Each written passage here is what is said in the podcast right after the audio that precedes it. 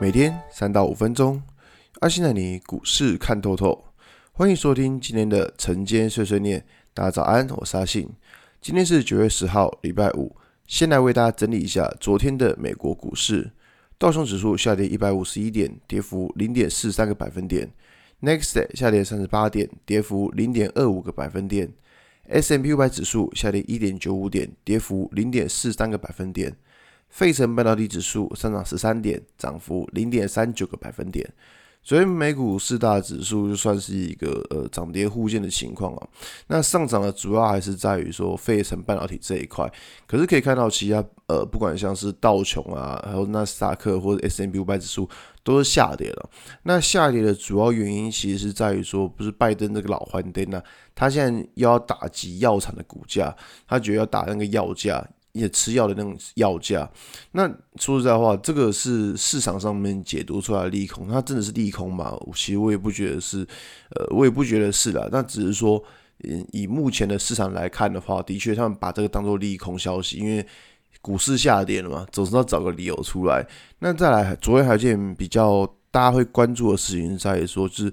美国公布的初领失业救济人数是持续下降的。那其实这个东西跟有跟大家提到过，就是说美国它接下来的公布的那个失业人，呃，公布领失业金的人数应该是会下降。原因在于说啊，就是九月底之前呢，呃，所有美国各州。他们去发放，就是就是所有的资源发放补助嘛，发放补助就会结束了。所以说，你接下来你不工作，你是没有钱，你不可能像之前一样躺在家里，然后美国就一个月给你五万块这样，这不太可能。所以说，其实以现在的状况而言的话，可以看到，其实接下来，呃，初领失业救济金的人会下降，那再来失业率其实也会下降。那这个呃，某个某个程度来说啦，的确对于。嗯，对于说，就是人民应该是说比较，应该这样怎么讲嘞？就是我们知道说，就是你公布这个这个这个数据是很好的，那这个公布数据很好，对，理论上是好，但对股市是不好，因为现在的情况是。我们希望是发更多钱到市场上，然后市场的资金，诶，有资金之后才能够推动股价。所以说，其实昨天在公布这个处理失业救济的人数会下降的话，其实个人觉得说，大家可能又要解读说，哦，可能之后就是联准会要开始就是呃提前的缩减购债规模啊之类的。那我们这边回到台股来看嘛。昨天台股哎也是也是挺有趣的，就是在昨天应该说在昨天早上的广播跟大家说到，就是不要太过恐慌，因为你看到就是大家已经看到疫情啊，又看到美美那个昨天台指前天台指期夜盘大跌，所以大家看到这种情况，第一件事什么，就把股手中股票砍掉，结果你发现一砍掉怎么样？哎，怎么好像昨天你砍？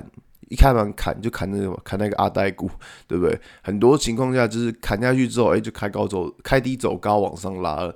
所以说，其实，在昨天广播跟大家提到说，就是你不要太过恐慌，因为毕竟像这种有那种外部利空的时候，其实你会发现说，其实它到底是不是真的利空？在呃前天的 PP 文章，我跟大家解释过，就是说，如果你要看像是呃全面性的利空，就好比说我们看到八月初那段下跌。八月初的那一段下跌，可以发现，就是说全世界的股市都在跌。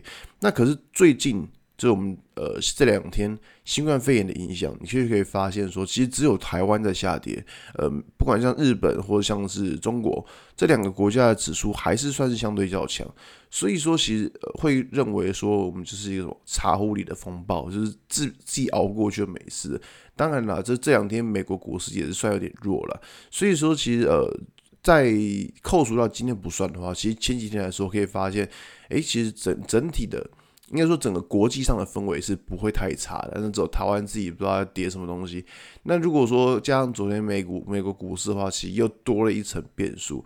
只是说这边还是先看，就是说如果指数要能够止稳的话，关键还是在于五日均线要能够站上。五日均线能够站上的话，那当然我们就觉得说。指数跌到这边，它有出现反弹的条件。那至于反弹能弹多远，那个就之后再来看了。